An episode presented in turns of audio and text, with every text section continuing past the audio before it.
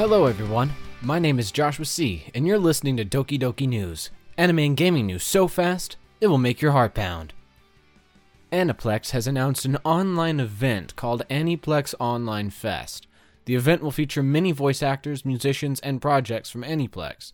Sally and Hisanori Yoshida will be the MCs. Aniplex Online Fest will be held September 10th.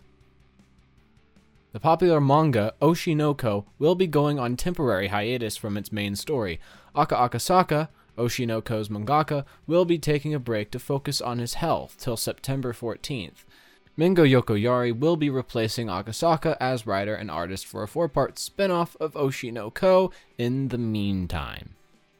Finally, in gaming news, Hoyoverse is celebrating Honkai Star Rail version 1.2 playable character Kafka's release with a limited time special bundle offer through Amazon Prime.